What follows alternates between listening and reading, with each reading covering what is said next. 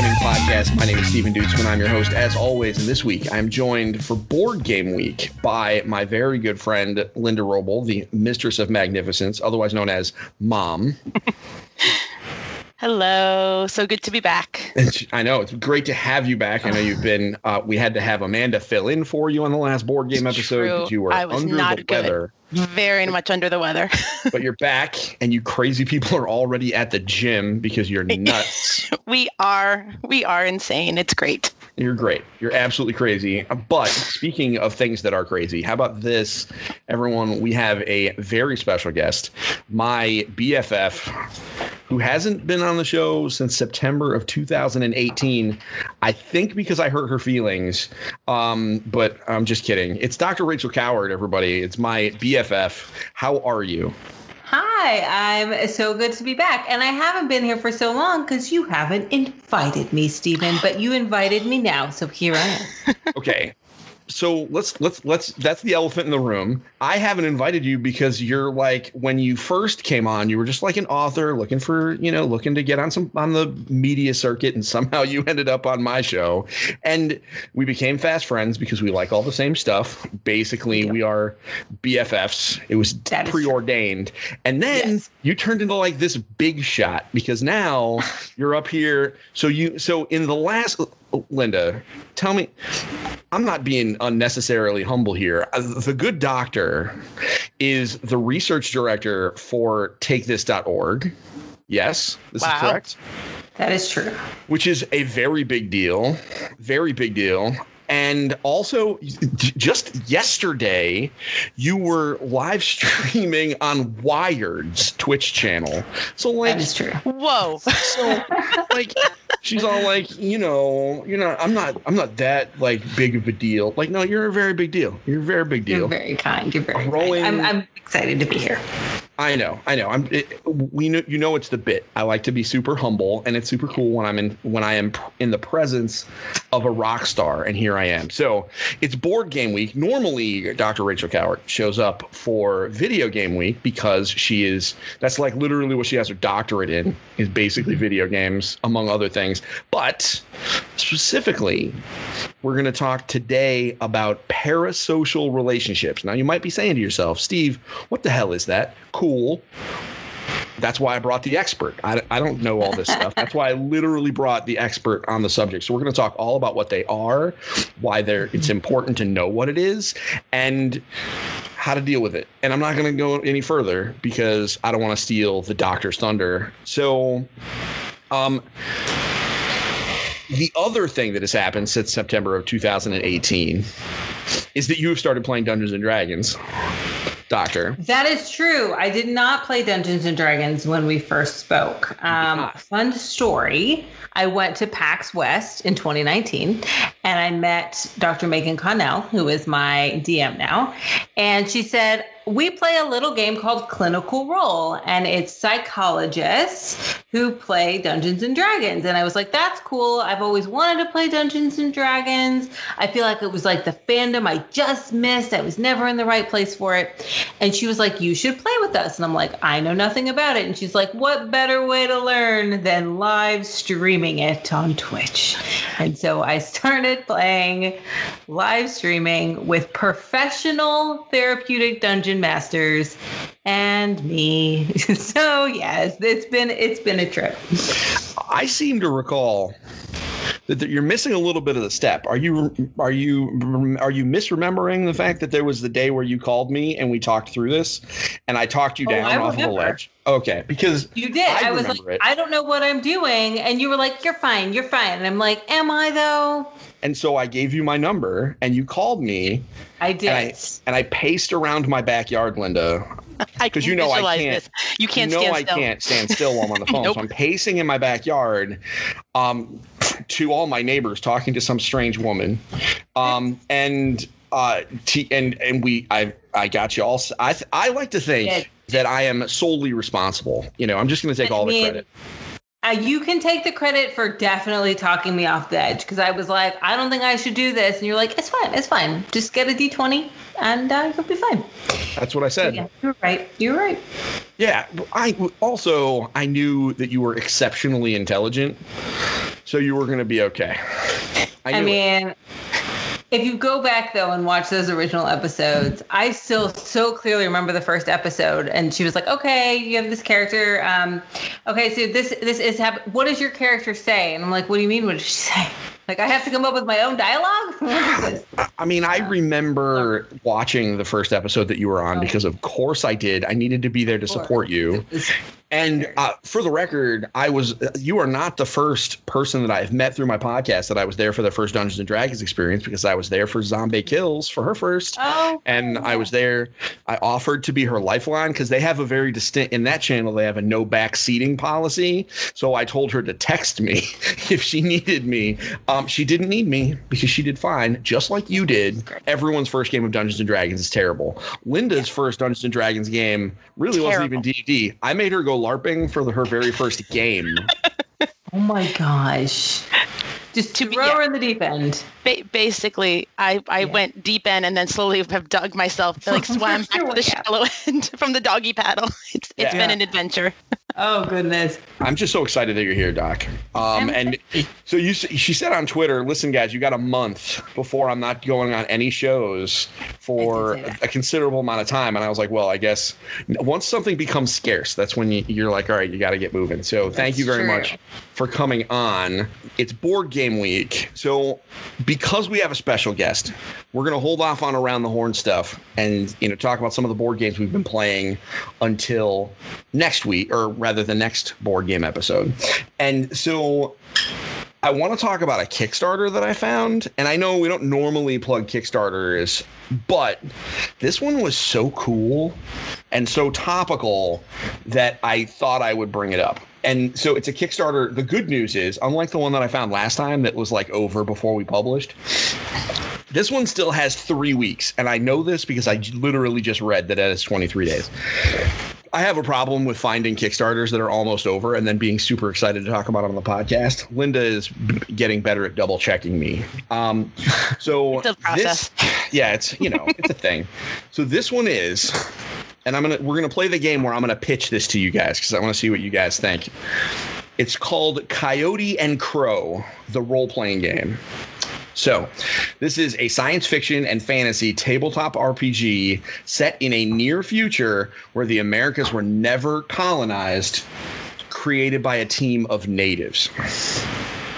Just that That sounds- elevator pitch alone. Yeah. That's intriguing. Yes. Yeah, I saw this and I was like, okay, show me more. This was one of those Facebook ads where I was like, all right, you got me.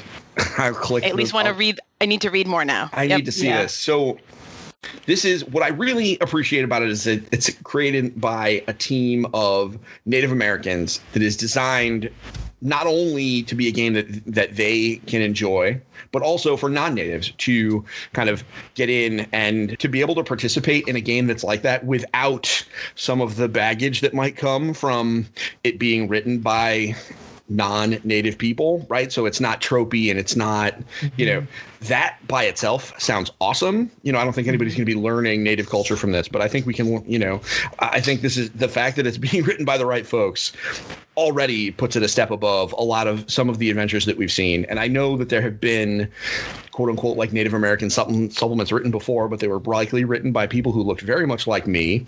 And uh, while I'm sure that they were done with the best of intentions, um, it probably didn't work out.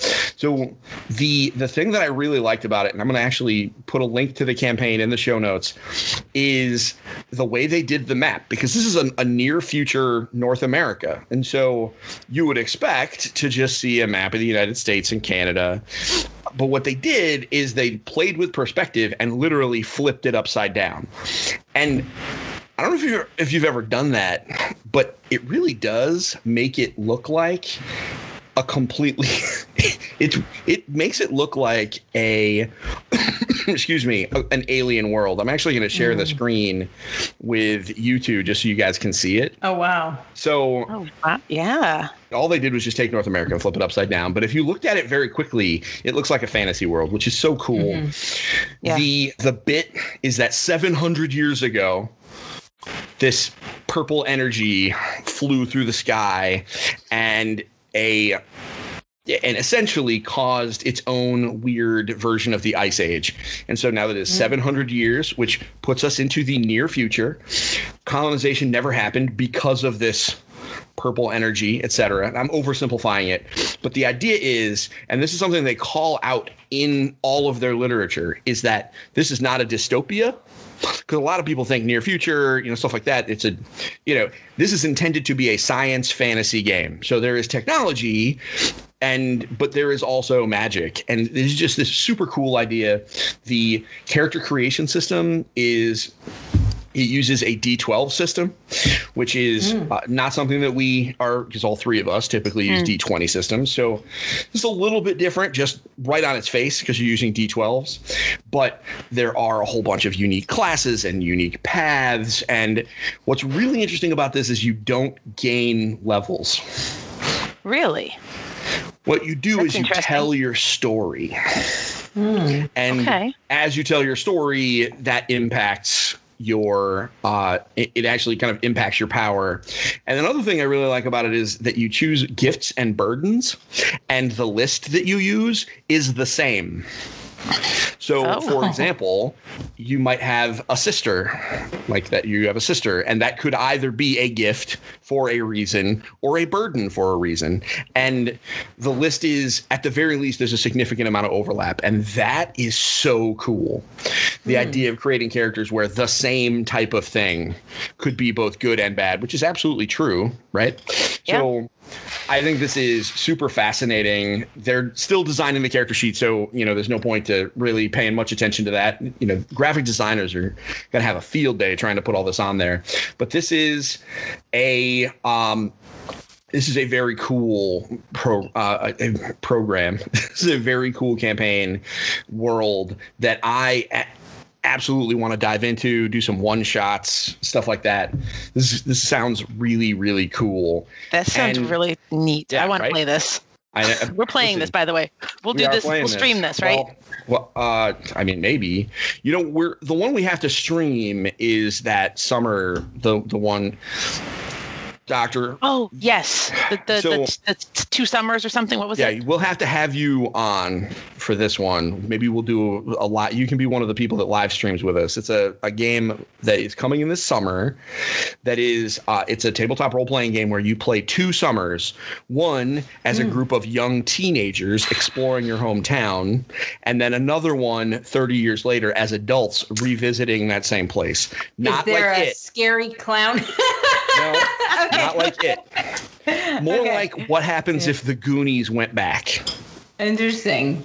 That sounds and cool. it sounds it's meant to be a very wholesome and it's meant to be like wholesome hijinks and shenanigans. We all know about shenanigans now because we watched WandaVision. So we all know what shenanigans means. So that so anyway, we'll have to have you we'll have to have you show up for that. Um we'll don't worry, we'll hold off until you're uh, back in uh, working condition. Yeah. So I know you're taking some time off so you can play Final Fantasy 15. I know. Yeah. Priorities. I know. Listen, I mean, I I know what people are going to be telling you to do. Whether you do it or not, I don't know. But I know what people are. Gonna I be telling mean, I've been doing the seven remake. I know. So like 15, but yes. Um, how far along? Total sidebar. How far along Final Fantasy VII remake are you? Not embarrassingly not far enough. That's Like- okay. You're further than I am.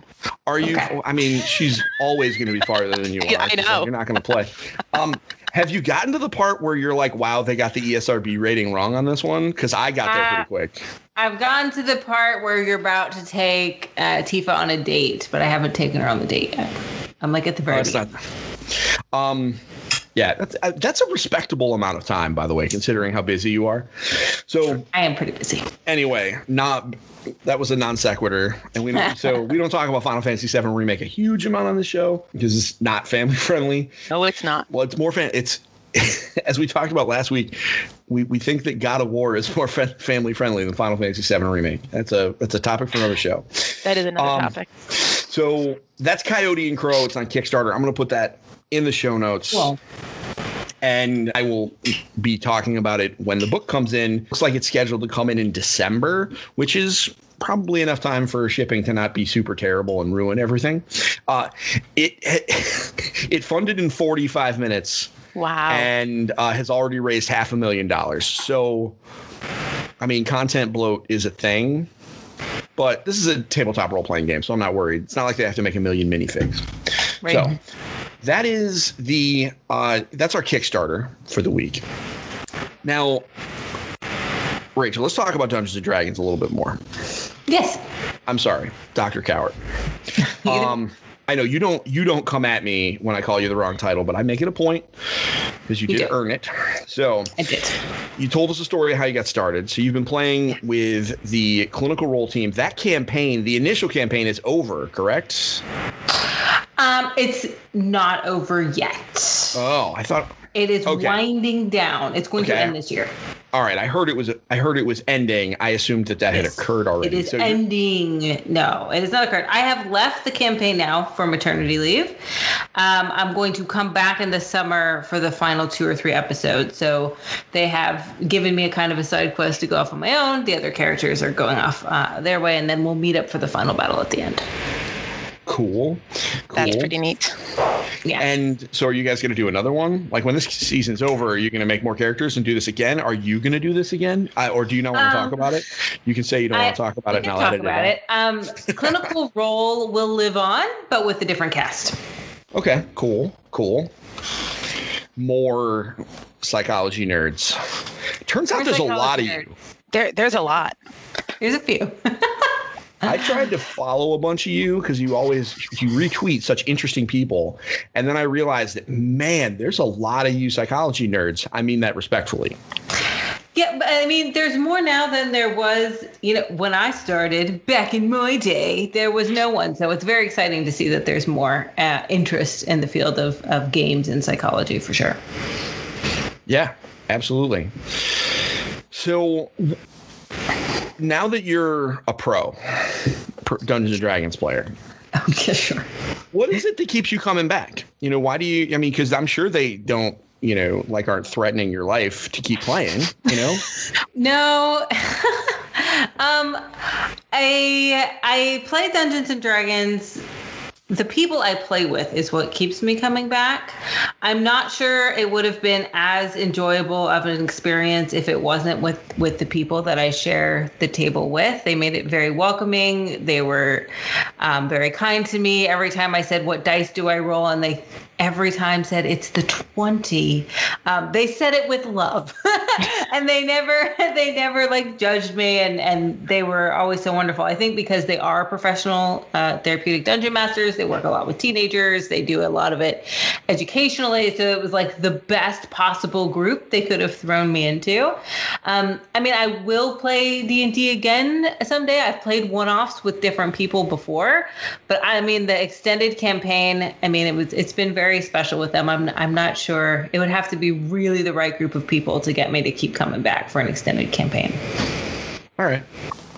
So like me, like you and linda i mean it would have to be a really a really special group yeah okay. All right. not just any old person off the street Um, all right, that's fair. You're not going to just roll into roll 20. You're not going to hop onto roll 20 and just join a, ra- join a random pickup group. I mean, to be Definitely. fair, Like- I wouldn't do that either. Uh, be but some fair, people me- would, and and that and that's their jam. But you know, like Jasper's Game Week is a big fundraiser um, that goes on. It, it happened two weeks ago, I think, and I was asked to take part in a charity one-off, you know, with people that I didn't know, and and that's fun. Um, but yeah, every week you really gotta you really gotta love the people to come back every week. That's fair. That's fair. And I agree. That is one of the reasons why I do it.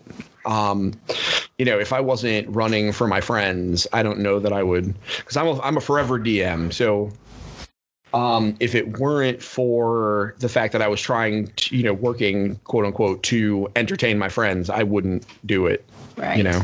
Right. So I I absolutely. I mean, that's one of the best parts about games, right? The whole social aspect. You know, that's like a pseudo segue into our future topic. But the idea of building relationships with people while we play games is, I mean, that's Sure. you talk. I mean, you talk on Twitter about that at least once or twice a day, where you talk about the the value of, of the relationships we form, be they digital or mm-hmm. otherwise. I do. I get on that soapbox a lot because I mean I feel like games and friendships made through games are devalued all the time, um, whereas they can be really wonderful social resources. They can be great places to maintain and make friendships closer. Like the people I played D and D with when I first started, I didn't know them at all, and now we're like super tight friends for life. Um, it really does bond you in a different way. You know, when when you're on your pirate ship in the high seas, and there's another band of pirates that come and they come and help you defend your ship. I mean, that's true love. I mean, you can't put a price on that. You definitely can't. I should do a pirate ship thing with us. Linda. I'm a pirate captain in my D&D. You are a pirate captain. I Oh, remember you awesome. told me that, Yeah, and I was so excited to help you build your pirate captain. The she's on. That that whole power of friendship thing and it, especially this year because so many people you know have leaned into discomfort and let their kids play online games that they might not necessarily have let them do you know? I know there's tons of kids playing roblox and fortnite and minecraft where their parents previously were not interested in that just because they need their kids to have an opportunity to talk to somebody. So I totally every time I hit that retweet button really really fast when you say that stuff because it it's so true. It's so true. And you know man, I can't wait to be able to play in person with people again. Um I know. Although I will say, you know, Linda and I and all of us have slowly figured out that the the uh, the the trappings of being able to play digi- uh, Dungeons and Dragons digitally have actually made our game a lot smoother. So I have a feeling we're going to continue that even and and then just party when we actually get together and party. Who knows? So It's gonna be a big party when it happens, though. Oh man, listen. oh man, you're obviously welcome, Doc. We would never exclude you. I would never. Thanks. Be a heck of a commute, but not as bad as when you were in Texas. No, closer. I'm closer now. I know, I know. I keep I keep threatening her, Linda, that I'm just gonna come visit. And it wouldn't be You weird can, at all. and they won't let you in right now. But you I mean, okay, when I was making those jokes, it was before we were living through the Fire Nation attacking. All right, we do a new segment on this show, which neither, which by the way, uh, Linda hasn't even been a, taken part in this. So, so new. No one's So new. so new, so new. It's been just me and Amanda. So uh, Hmm. we still have not heard back from our attorneys on whether or not we can call these things what they actually are. And the reason Oh. we haven't heard back is because I haven't asked, because that costs money. But what we're going to do is we're going to call it a word fill-in puzzle. Mm-hmm. Now, for everybody listening, you know, you will know exactly what we are doing within moments of us doing it. So, uh, Linda and Doctor, uh, I am going to go back and forth between the two of you, All right. Oh, that's um, asking for words to fill into this, and then at the end, I will demonstrate my brilliant voice acting capabilities. This is like an audition for me. So, we're going to use a book of these word fill-in puzzles that is specifically Dungeons and Dragons licensed. exciting. Should be fun. Doc, you're the guest. Yeah. You go first. I would like a part of the body. Hand. Hand. Linda, I would like an adjective. Purple. Something wrong with that hand. It's And then, I mean, listen, who knows? This is Dungeons and Dragons. I would like a noun, Dr. Rachel Kowert. Uh, ship. We were just talking about pirates. It's on my mind now. Works. Perfect. Good. You never know when that's going to be appropriate. Linda, I would like another adjective. Spiky. Good choice. okay. Um, Dr. Richard Kowert, I would like a verb in the past tense, please. Placed. Placed. This is gonna be amazing. Okay. It took me a second to remember how to spell placed. This is, this is a bad sign, guys. Uh, um. Oh, okay. Linda, I would like you to choose. I would like you to tell me the. Uh, you have to give me the name of a person on this call. Oh, jeepers. Um, Steve, you're gonna you're gonna be on deck on this one. Sorry. Okay. I would have picked him too. Uh, it, this will actually be very appropriate uh, when we get there. So, uh, Dr. Richard Kowert, I would like an adjective from you. Adjective. Uh, pretty. Pretty. It feels like an, a weaponized adjective. Um, and Linda, I would like a noun. Uh, man, now my mind goes blank. Cup. There we go. Cup. Okay. and Dr. Richard Kowert, I would also like a noun from you. Shoe. Shoe. Okay.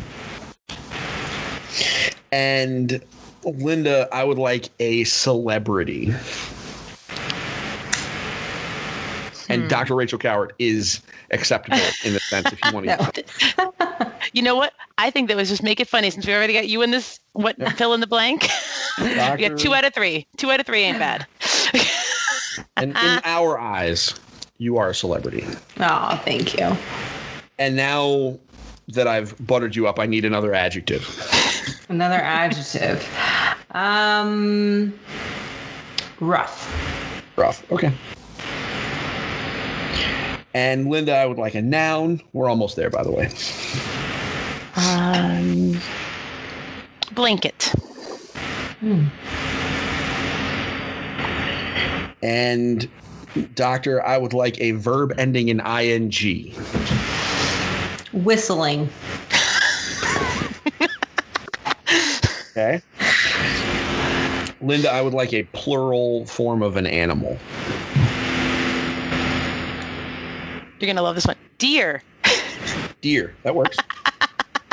That's very on brand coming out of your house. It really is. And uh. Doctor, I would like an adjective. Gray. Right. And Linda, I would like an exclamation. Huzzah. I was gonna. That's what I was thinking. That's what I was thinking. Very And appropriate. uh, Doc, let's bring it. Just bring it all home. I would like a noun. Axe. All right. All right, this is Here your we go. audition, Stephen. the subject of this is the first campaign.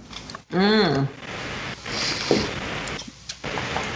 Wait. All right. So the party stood shoulder to hand at the opening of a purple cave.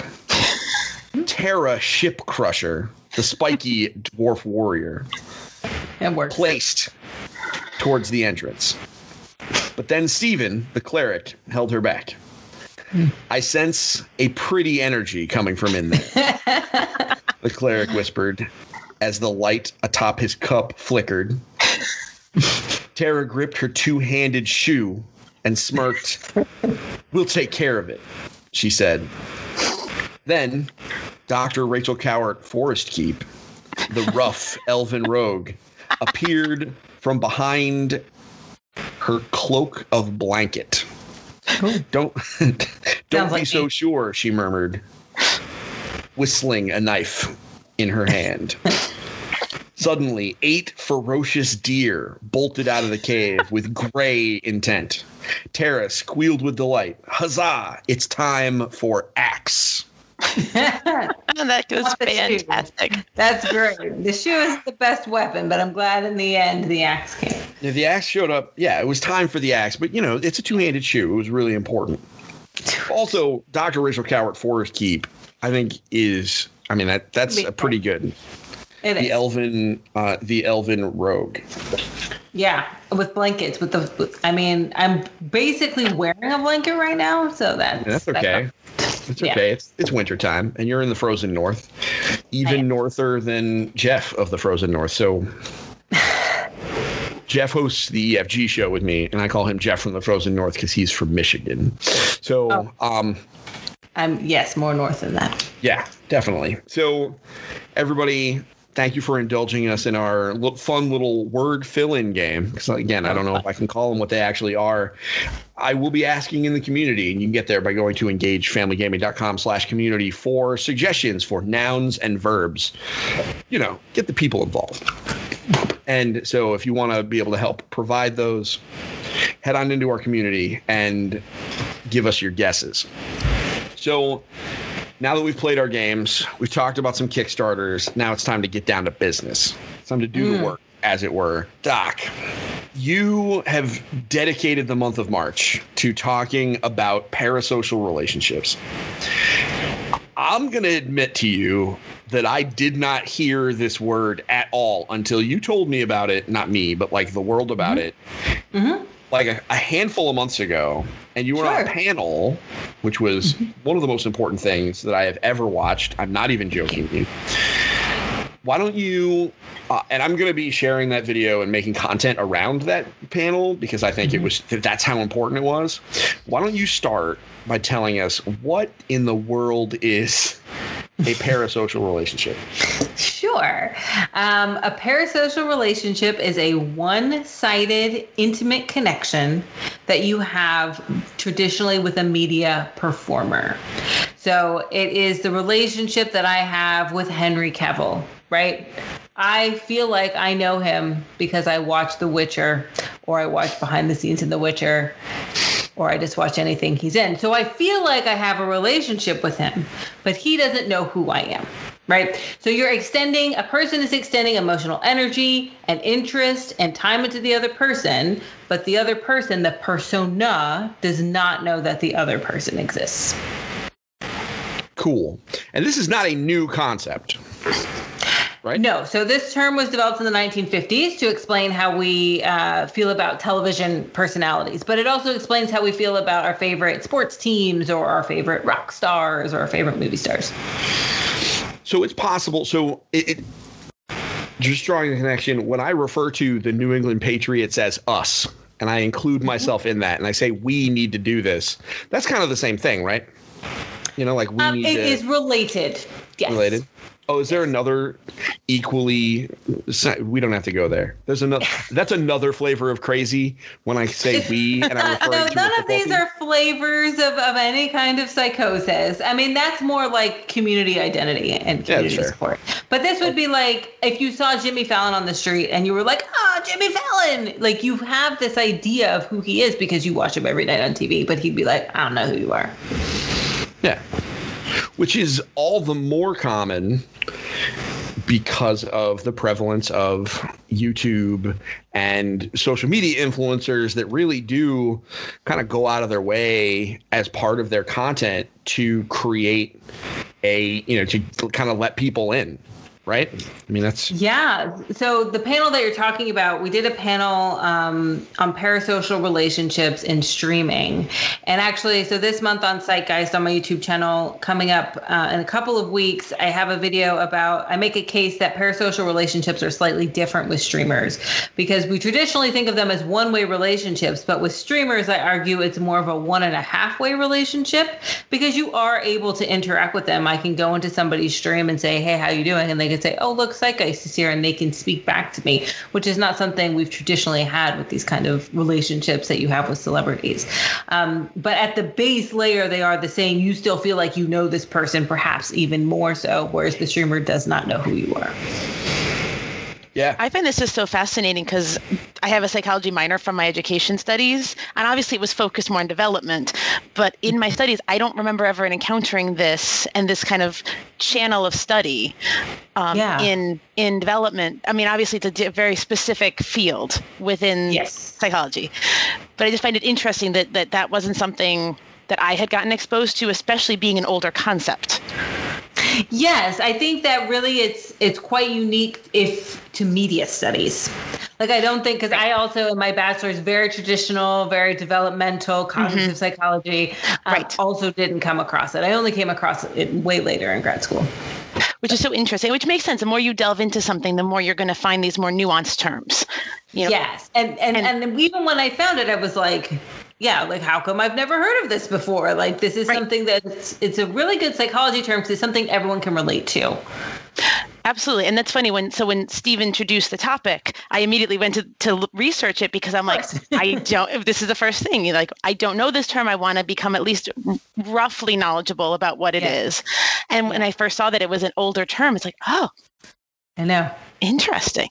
yeah, I know. You know, because now we're talking about a term that's, you know, cheapers, uh, you know, 70 years old. It's old. That's and still relevant. I don't want to talk about that. you know, but honestly, more relevant. And like you said, I love the the idea of the one and a half. Yeah. Because in traditionally, the only way you could reach out in the in the 50s was to write a letter. Right. Which they So may they- or may not respond Right. to. They may or may not respond to. They might, you know, depending. Yeah. But it's like now because of the social media options, not that they necessarily will see it in the flood of messages, but Mhm. there's a possibility. There's absolutely a possibility. And, and I think it's really important to have this discussion, especially with content creators, because then it's like, how do you navigate the boundaries? That's really what the panel is about. So when you go to PAX and you're a very popular streamer and all these people walk up to you saying, feeling like they know you, um, it's hard because you want to foster a community. And maybe some screen names you recognize, maybe some are your moderators, maybe some are, are regulars, um, but still, for the vast majority, they are strangers. Um, so that's really kind of a weird, new, strange social situation that content creators have to navigate. It is a very delicate one to navigate. Yeah. Well, sure. and I think for me, it's one that I think, and the reason why I wanted to have you on, outside of the fact that you're a genius and I want you on the show as often as I possibly can get you here, but when I'm not too intimidated to ask, is that especially in this last year, right? I mean, we all mm-hmm. know we've, you know, we, you know, eh, me and Rachel, uh, because Linda, you probably didn't see these, but we've seen the stats, right? Like we know that like Twitch and YouTube, their numbers have just mm-hmm. blasted off, and there's all sorts of Yeah. streamers that started like this year that are, you know, their numbers are increasing, and the chances are good that your kid is watching more of this content or- and is developing these kinds of relationships. So mm-hmm. I think it is important for us as parents who are more engaged, right? Like that's our audience here is mm-hmm. people who are, you know, at the very least games adjacent who want to help our kids engage appropriately with the games they play. Mm-hmm. Um, I think it's important for us to know and understand the kind of relationships that our kids are forming with these strangers, right? And so that we can help navigate that and also help encourage the right behaviors. Because mm-hmm. just like you had a panel that was all about, you know, that was for streamers, it was for content creators. You know, That's mm-hmm. why I went in outside of wanting to support you. You know, I went mm-hmm. in because I am a content creator and I mean, I record in my living room and I take pictures of my kids and they help produce content for me. Like they are a part of what I produce. And so, um, you know, and I have these relationships with, you know, th- with people that I would, I would hesitate to call fans, right? Th- but I probably shouldn't, right? And so, um, you know, I have to deal with it as a content creator, but you know, we have to deal with our kids. I, I use an example of myself as and and I use bad examples of my own behavior and it crystallized so like in the middle of that like I felt like you dumped cold water on me and you weren't and you didn't mean to but I'll tell the story. So I go to E3 or I went twice and I went to LA and IGN which is the Imagine Games Network a huge site goes and they would go and they would have a huge booth in the middle of the floor and they bring their entire staff to go work. And so if you wanted to meet them, you could. And I went and one of the guys, I know he is a dad. He talks about his kids on his podcast all the time. We're literally the same age. And I asked him, you know, we t- I met him on the floor and introduced myself as a fan and, you know, talked about what I do. And, you know, and then I asked him, do you miss your kids? Because I do. And he made like a really weird face and the conversation kind of ended. And I meant it just as like a dad solidarity thing. Mhm. But like for him, the sense I got is that I like crossed a, a line, right? And I don't know if I mean he could very well have just had an appointment because they were all Yeah. very busy. But Right. that's the kind of thing where it's like you know you listen to these people every week, you hear them tell their stories, and so f- for you they're like your BFF, right? Like Yeah. you know them, you know everything about them and what they're doing Yeah. but they have no idea who you are. And Right. I think it's the same thing with what our kids watching our kid, you know, they watch Dan TDM put up a YouTube video every week. And he talks about stuff and they know he- that he had a baby and all this stuff, but like to him, you're kind of faceless. Right. Exactly. So Right. what so what are some having these relationships is not a problem and i think that's probably a good right like it's not abnormal right like this is just No. the way so Correct. So uh, historically, parasocial relationships were viewed as pathological and symptomatic of loneliness, uh, social anxiety, isolation. But if you look at the research, no relationship, no correlations have been found between loneliness and the intensity of a viewer's parasocial relationship. Uh, the other thing to keep in mind, and you mentioned this like during COVID quarantine, parasocial relationships can really bridge a gap. Um, so I've talked about this in several several of my YouTube videos because I can't stop talking about Animal Crossing. Um, but we also form parasocial relationships with fictional characters like our animal neighbors in Animal Crossing. So the sense of uh, Judy is asking, you know, why haven't I seen you in a long time? There's cockroaches in your house. Like these relationships, we're happy to see them. They send us letters, they send us gifts. We form these emotional attachments with our animal neighbors in Animal Crossing. We know they're not real people. We know they're NPCs. They're they're computer generated. Um, but the sense of emotional closeness and camaraderie and all of the emotions associated with it are very very real. There's this brilliant study that I cite anytime I can from Emory Daniel and David Westerman, who looked at how emotions were expressed on Twitter following the death of Jon Snow on Game of Thrones.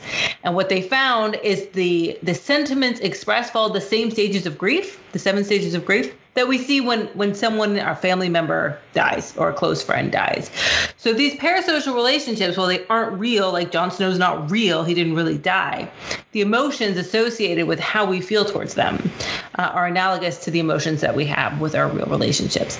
And so i think that's a really important point to make when we have children in quarantine and isolation and they're playing Animal Crossing and they're really enjoying hanging out with their neighbors, it's serving a social function. It's not just, you know, a flippant, what is this weird game with animal neighbors in it? Like they are serving some kind of social function. Do I have to put a spoiler warning for Game of Thrones in my Oh podcast? my God, I'm just no, kidding. I'm just kidding. I'm just you. kidding. That's on- Just kidding. That was a joke. You know what? My, my it's kids been enough the- years.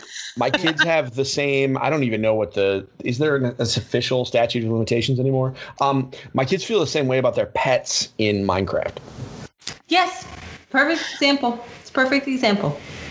Um, you know, especially you know, I, I mean, especially since within the last handful of months, you know, we lost our pet, right? So like them having that, you know, there, there's a reason that they have a creative world with literally just a pit of llamas and sheep and Look. birds. There's a reason Tamagotchis were big back in my day. You know, they brought those back. I heard. I heard. Yeah, now we can get Fitbits, and we can be the stupid thing we take care of with a digital device. Yeah. So, I feel called out with that. yeah, I- you know what? If you want to be called out by that, you're certainly welcome to. And you know what? You, we talk about parasocial relationships with fictional characters as you are drinking out of a Baby Yoda cup. I Um, mean, how many people view him as their child? name is Grogu. Uh, Yes. and I love him. Um, I know. First off, don't doctor explain Grogu to me. I know who. I know his actual name. Uh, I. Star Wars is children's programming in this house, and so I let the children decide his name, and they have decided that he is still Baby Yoda. I mean, my my children. I this is the cup that I drink water out of ninety nine percent of the time. Gotta stay hydrated. It's important. Um, and my kids will be like, uh, I'll be like, "Can you go get my cup?" And they're like, "Oh, the Baby Yoda cup." I'm like, "Yes, the Baby Yoda cup." It's all right. I have some students that are huge fans, and I I try. I'm like, no, no, Grogu.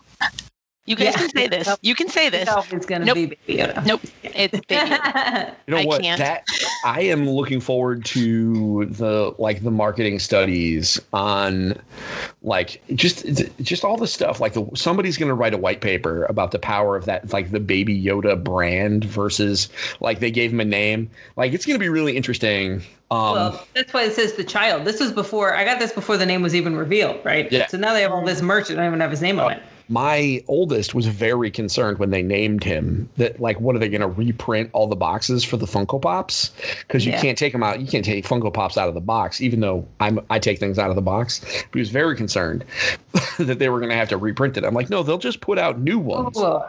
Wait, we got it. Wait. How many Funko Pops do you have? believe it or not not that many i have like four Okay. Linda, how many Funko Pops do you have? Um, you're gonna be shocked. I have two, and they came with a board game. That's it. I have none in okay, not a collector. So- not a collector. so i have a Not a collector. Cyclops. I have So too much have stuff. This is the 90s Cyclops, by the way. So because I recognize fully, that Funko Pops are a problem. Okay. Yes, this is why I'm Um, up. So, and I, I definitely have a parasocial relationship with Cyclops. hundred percent. He does not know who I am, but I, I, he is my brother in arms. So I have long since been like, I have imaginary, like an imaginary roster of this is the Funko Pops I will allow myself to purchase, and I'm very careful because Okay, they're four not. well, right now I have Cyclops and I have Moon Knight. I have Jazz because, of course, I have Jazz. He's my favorite Transformer.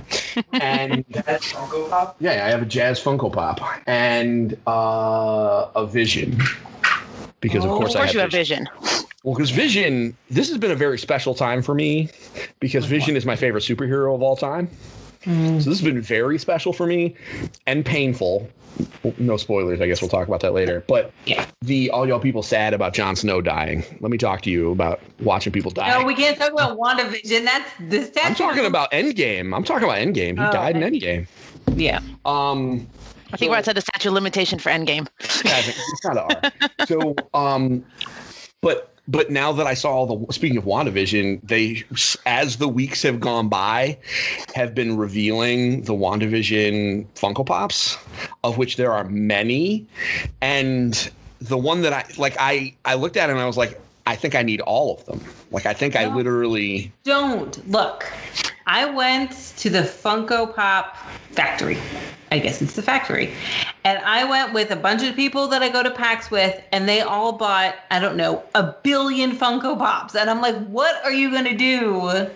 I bought one, and I only bought one because I was at the factory. Not that I wanted one, not that I care about them. And yes, they're cool. They have Hamilton ones. I'm a huge Hamilton fan. But Ah. you gotta, you gotta, no Funko Pops. You gotta rein it in. Did my wife contact you? She Like, did has the general like has the general like signed up on Twitter and like met, tried to get you to? I mean, No. when I went to the factory, I was really surprised. Like they, like baskets full. It's like, what are you gonna do? And they're like, well, we're not gonna open them. okay, um, and we're just gonna have them on a shelf. I don't know. So I open them. I'll take a picture and I'll send it to you on Twitter. So I'm very specific. Like I said, I'm very specific. And this is totally welcome to Funko Pop, the Engaged Family. The Funko Gaming Pop corner. cast. Yeah, That's yeah. fine. They're used to me going on random tangents. Um, I only get Funko Pops for characters that are really important to me. You know, talking about being able to be have a parasocial relationship with a character, Yeah. th- with a fictional character. You know, like Yeah. These are you know like i have many jazz figures i have one right here you know like it, these are But see, I characters that are understand that. Or like Cyclops. Cyclops is like your like I totally get that. I, I don't get the people who because like I could buy every Funko Pop. I like the child. I like the cast of Hamilton. I like WandaVision. I like Star Wars. Like I could buy them all. But then to Yeah. what end? Yeah. Right. well there you're right that's why i've been very limited Yeah. um also running a website and podcast is very expensive. So that has helped me. Um yeah, they're not cheap. they're No. you know, they're not. Well and that's the thing. They do add up.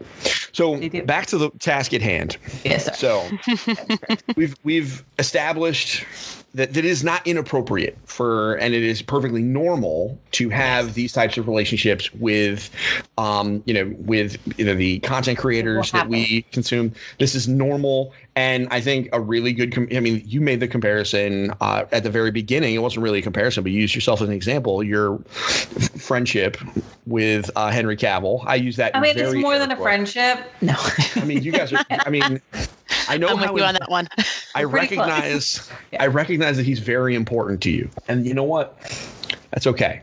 That's okay. It's okay. Um I uh, I'm, I'm not I'm I'm not here to judge anyone, but I think everybody has somebody that they, you know, that that they feel the same way, right? Like that there are people or celebrities or athletes that Yes. they know everything about, especially if you you know follow these people on Instagram, you know, you know everything about them. Um, you know, because of how they, you know, because of the way people share things, you know, it, it really listening to all of this and thinking of some of the content creators that I, you know, think about and that I talk about as though they are my friends. Right? Mm-hmm. Like, like I talk about Greg Miller all, all the time, and he's just a YouTuber, you know, whatever. He has literally no idea who I am, and that's okay. Like, it's not, you know, it's not. Yes. There's no path- pathology there. But let's say I'm a parent, and my child starts talking about a YouTuber as though they're homies. Mm-hmm. um, clearly, it's a good idea to talk to them about that relationship though right like we should you know talk about boundaries and things like that absolutely. So it's important to recognize that these these friendships uh, these relationships are are real right? I feel like, like busy philipps I, I follow her on instagram. She does videos all the time about her and her like i feel like i know a lot about her life and her children and, and the work that she's doing. But it's important to know that if i came across her on the street she does not know me. so it's important to speak with your children. Like, uh, it's great that you like this YouTuber. It's cool that this YouTuber shares so much information about their lives. But keep in mind that there are certain social boundaries. This person is still a, a celebrity for all intensive purposes, right? This person is a persona.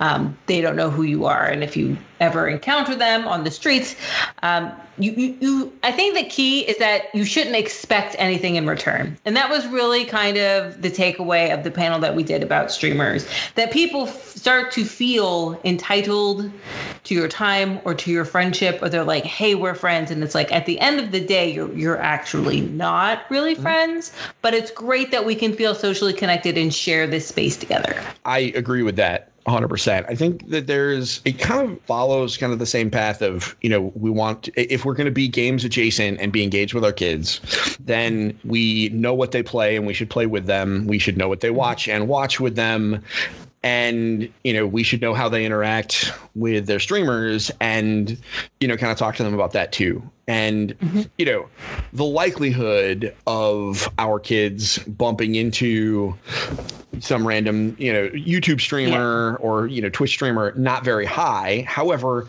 you know their behavior in the chat or in their discord yes and is yes. pretty important i think the discord is is almost more relevant just because those are you know those are interactive spaces you know they're not mm-hmm. performing in their discord you know th- there could be some level of detachment when you're streaming i mean i've started streaming world of warcraft on mondays and if you want to check it out you can go on twitch.tv slash engage family gaming um you know we do old stuff but the like but while i'm per you know while i'm streaming i'm kind of performing right so i'm a little detached yeah. from the chat but in my discord you know, if somebody really wanted to DM me or at me in the Discord over and over and over again, they could do so. And I've, you know, I've definitely seen been in some discords where there were some people that were behaving that way where it was like hey you know i'm in your discord. I sub to you.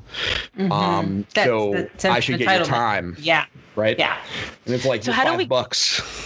Yeah, go ahead linda. Yeah. i was gonna say so yeah. how do we help our children navigate you say like talk to them about it but how can we help them navigate that to avoid feelings of entitlement like you know besides awareness is there any other yeah. strategies that we could teach them or, or make available to them I mean, I really think it is about awareness and and that like puts the nail on the head. Like it's about understanding that these relationships are not two way, like a relationship okay. that you have with your friend down the street. And and I think the other point I really want to make for parents, um, not just that these relationships aren't pathological, but there is research to indicate that these relationships actually have can help reduce depression and anxiety and increase sense of social connectedness. It can be a safe environment to practice social skills, to gain confidence. I mean, there's a lot of good things about these relationships. Um, but again, they are one way relationships. Right. I think it is just about awareness and, and just boundaries, social boundaries. Okay. Letting them know what to expect from this too. Yes, what to expect, right? Just because you sub, I've seen a lot of a lot of people being like, "Well, I sub to you," right? What just what Stephen was saying, it's yeah. like, "Well, then don't sub to me because you, this doesn't right. entitle you to my time or my attention." Mm-hmm. I'm glad you support me. I'm so happy to have this community. I'm so happy to have you here, and it's wonderful. But I'm also like a person, a performer, right? Yeah, there's. Uh, I, I'm in the World of Warcraft community, and I actually backed a, a, supported a guy on Patreon because I'm terrible at playing my class. Because as we all know, I am hilariously bad at playing video games, and so I supported this guy who's this, apparently this genius, and I mean this not even sarcastically. He really knows his stuff, and I walk, you know, whatever. And so uh, one of the things you get is you get to you you support him at like five bucks or whatever, and you get into his VIP channel, mm-hmm. and now, admittedly, there's only like you know 50 or so people in the VIP channel. I mean, this guy is not PewDiePie or well, thank goodness he's not. But you know what I mean. You know, he's not the bit. You know, it's not he's not making millions doing this. This is not his day job. So it's a relatively small group. But like some of those people are very familiar with him mm-hmm. that clearly do not know him to the point where it's mm-hmm. you know it's kind of awkward where it's like hey right. what about this what about this can you help me make this decision what about this talent what do about and on some level he's providing a service you know in this case he's there to the vip is to answer questions and stuff like that but you know the idea that okay I sub, I used my Twitch sub or my Twitch Prime sub uh, or my Amazon Gaming sub, which you know most kids are certainly capable of doing because you know if I was a teenager, I could have gotten my parents to let me do that. Um, but that doesn't buy you forever access, right? Like it gives you some. E- what it really does is it gives you some funny emotes and extra channel points to play mm-hmm. around. Um, and so I think I, I, think you're right. I mean, of course you're right, but I agree with you that um, the idea of you know there's no reason to stop it because these yeah. relationships are normal. But I think there's something yeah. to be said about being like, hey, dude, how are you behaving in this streamer's Discord? Like, are yeah. you being cool? Like, are yeah. you, or are you being a problem? Because I think that's the problem. Is not necessarily liking someone. I mean, listen, I like Rob no. Gronkowski. There's, you know, like I wish I could party with Rob Gronkowski, but I can't. But he's not like my bro. You know? But right. it's, it's over familiarity. Your IGN story was the perfect example. Like whether like that's not how you meant it when you when you talked to him. That that might have been how he perceived it. Right, as an over familiarity. Yeah. I would yeah. never have done that if it was just a stranger. Of course, no. But because I hear his voice every week. Right. You know, I would have never done that. Especially, you know, especially you guys know me. Like, it takes me a while to ramp up to that kind of level of personal question. Um, you know, so, um, and and it's a natural. Like, it, it's just it just popped out and I regretted it and I and I forgot about it until I watched that panel and then it was like reliving that embarrassing moment oh. from childhood. You know, um, that's okay. You didn't do it on purpose.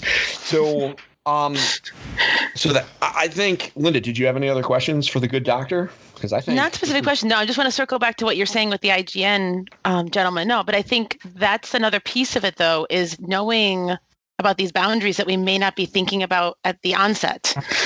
Just yes. kind of being more awareness. So you know and that's the thing maybe to bring to the the your children to try mm-hmm. to guide them along is that you need to be aware and you may misstep. We do in social situations all the time. And it's learning to reflect and do better I mean, that's kind of a phrase I use in school all the time. Let, let's do better. Perfect, Linda. That's a perfect way to put it. Yep. Of course. You know, that's yeah. why one of the reasons why Linda's around is she's good at putting that stuff. I think another thing, and this is my last, this I think would be my last point, and then we'll let uh, the good doctor wrap it up. Um, I'm sure brilliantly as usual. But I think another piece is a lot of the places where we're interacting with these people, we're not alone, right? So mm-hmm. like um, when I'm in your Twitch chat on, you know, when you're streaming on take this dot, you know, take this um, dot org's Twitch channel, right? Like you and I are not having a one-on-one conversation. We're not having a coffee at PAX. Mm-hmm. Um. I'm talking to you and I may say something to you, but 15 people will see what I said, and yeah. other people may respond. And so, right. for be, that level of familiarity might be might encourage someone to say like i live in connecticut or you know divulging some of that information that other people might see because i'll be honest a you know a streamer I am probably not concerned as much as I am about random strangers about them, you know, kind of hunting down your personal information and trying to do something mm-hmm. inappropriate. They're there, they have a job to do, right? Whether it be their mm-hmm. full time job or just a side gig or just something they do for fun. Um, but we have no idea what those strangers are in the chat are going to do or what they mm-hmm. care about right. or what they're seeing. And so I think being aware of that familiarity and being remember like you know what you're just a screen name to them so why don't you just do that right like you can mm-hmm. just be you know waffle chicken 9000 or whatever and mm-hmm. or whatever the heck you decide to be and then that's your name and you don't need to get into more detail because the streamer really doesn't care i mean they right. care air quotes. Yeah. But they don't need to know more information uh, just because you feel really close to them, you know? Um, and, I, and this came up in the panel, and this is something that I had never thought of, and it made me really more aware of it. Is like, I don't know their first name. Like, I know it, but like, I should call them by their handle and not their name. Yes. Which is something that I had honestly never really thought about. Now, admittedly, the only streamers that I really communicate with, because normally I'm a very passive stream watcher. You know, I don't participate in chats very often. They are mm-hmm. literally people who I know, like Amanda Farough, the Princess of Power, yeah. or you know, I she and I I've been to her home, so it's a little different. Um, or you know, you you know, yeah. when I when I'm in your streams. So it is obviously different for me, but um, you know, for people, you know, when I go see Critical Bard, um, you mm-hmm. know, I, I, don't know who he is outside yeah. of so you know, calling him CB because that's what his name is, like that's more appropriate. So right. it's been, um, so I think that's certainly something we can keep track of, right? You know, mm-hmm. Dan TDM is Dan TDM, not Daniel or whatever. Yeah, right? right. So it's about like awareness, just awareness of boundaries, exactly, and how you act in social situation. And this is a new social situation. To be fair, we didn't, you know, streaming. We didn't have streaming ten years ago, or it wasn't as popular as it is today, yeah. for sure. Um, so yeah, I think it's just being important of what are the new social norms in this space, and how should we be interacting with the with the characters in this space, and just be aware that yeah, the, the relationships are not reciprocal. Great. We did it, guys. We did. This is so interesting. Episode 255 is in wow. the books. So I know, right? It's. I mean, it's. uh They haven't canceled this yet. So, although I got to stop making that joke because like that word has taken on a whole new meaning. So I guess I gotta, I, I guess I'll have to come up with a new bit, or I'll just need to stop using self-deprecating humor. Uh, good luck. But you won't, because yeah, that's your bit. good luck with that, everybody. so, everyone, thank you for listening to episode 255 of the Engaged Family Gaming Podcast. We'll be back next week, talk all about video games, and boy, do I have a video game to tell all of y'all about.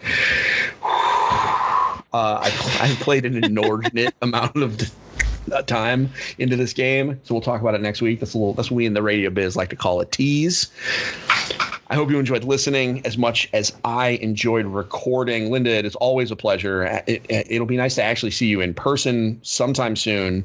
Dr. Kowert, I, I'd have you on every week if I could, but you are way too busy, and I get it.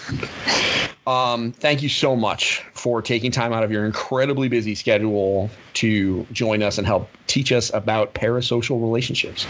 Thank you for having me. So, everybody, see you soon.